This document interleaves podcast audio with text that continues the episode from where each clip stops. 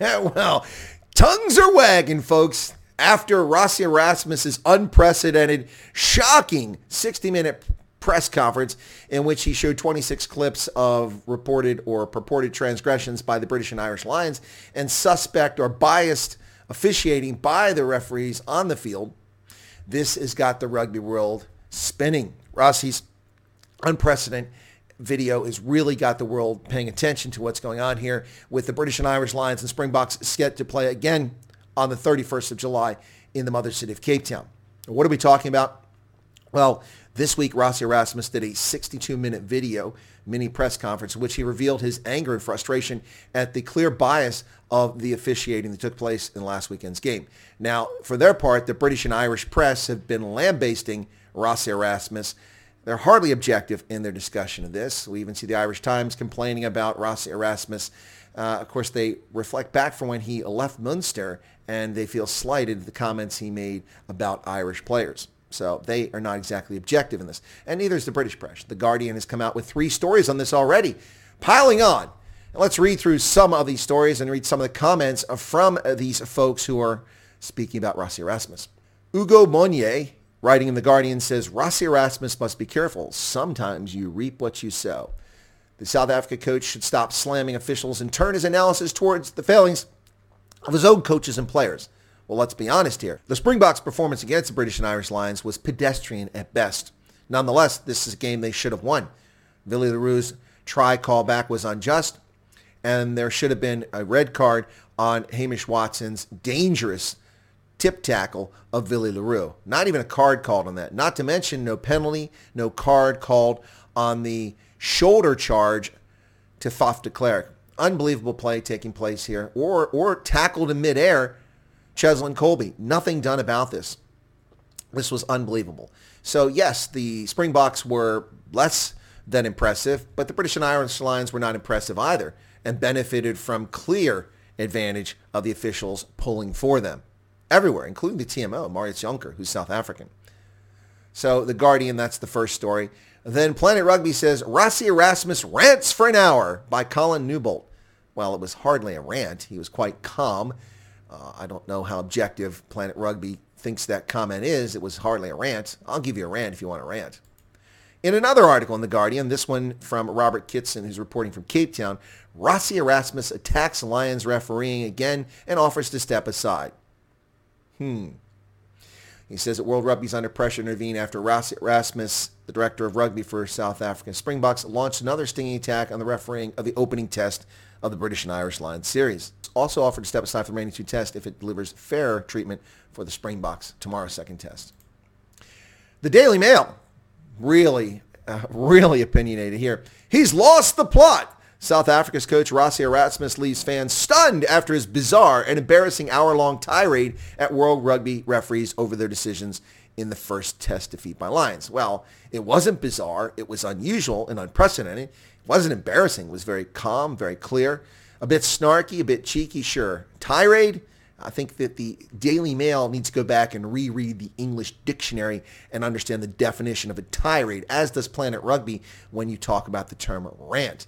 Rassie Erasmus has been accused of losing the plot after leaving fans stunned with his hour-long rant about refereeing decisions during South Africa's first test defeat by the Lions.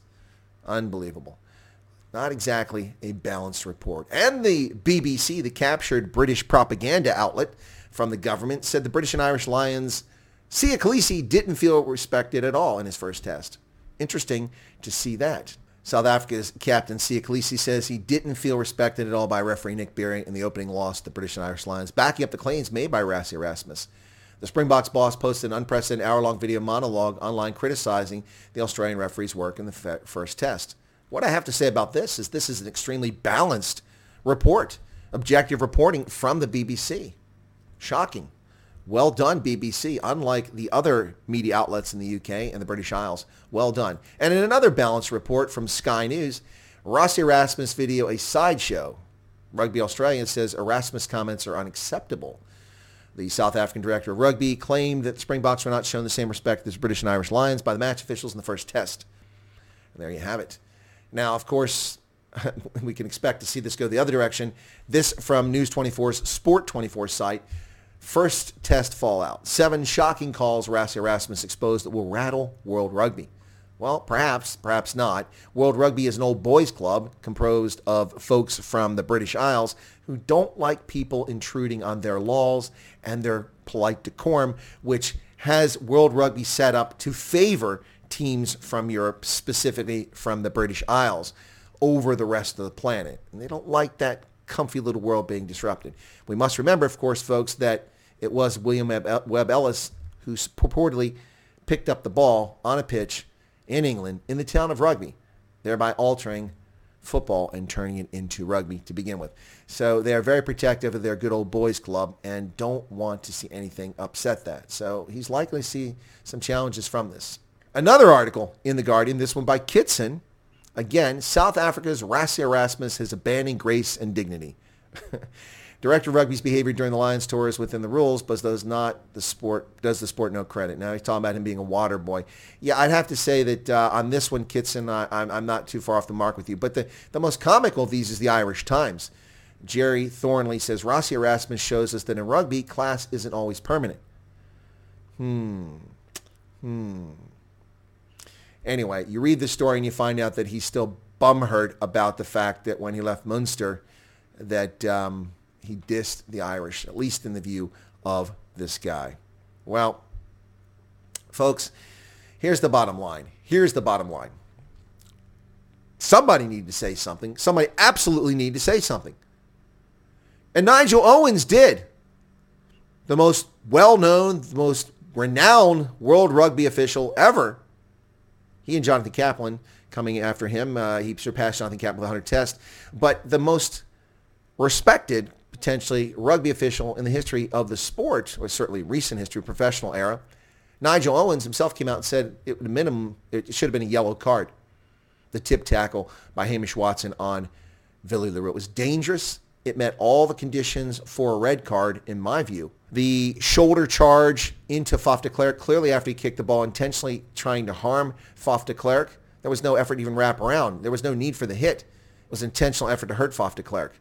Not to mention the juvenile play when the British players, Owen, not Owen, but who the guy was sitting on the sideline there, and Faf de Klerk came over to pick it up to get the ball back and play for a line out, and he pins the ball under his arm so that Faf can't get it. Then Mario Itoje comes over and snatches the ball and runs away with it and lips off to to Faf de Klerk. And that's not the end of it. That's already two foul plays right there. The third foul play is the player on the ground who held the ball initially, grabbed Faf de Klerk's leg so he couldn't get to the sideline. This juvenile, cheating, thuggish behavior is unacceptable. But that was the British and Irish Lions in this series, and that's going to be the enduring vision or view we have of this series is the officiating and the thuggish play of some of the British and Irish Lions players. Now, that's not to say that the Springboks didn't make mistakes, didn't make high tackles, didn't make tackles that were questionable, and certainly had their own moments. But this thing is beyond beyond question. And it's uh, about time that somebody finally stood up. I'm sick of seeing South Africa being disrespected by French officials in particular and by other World Rugby officials anytime they play international test.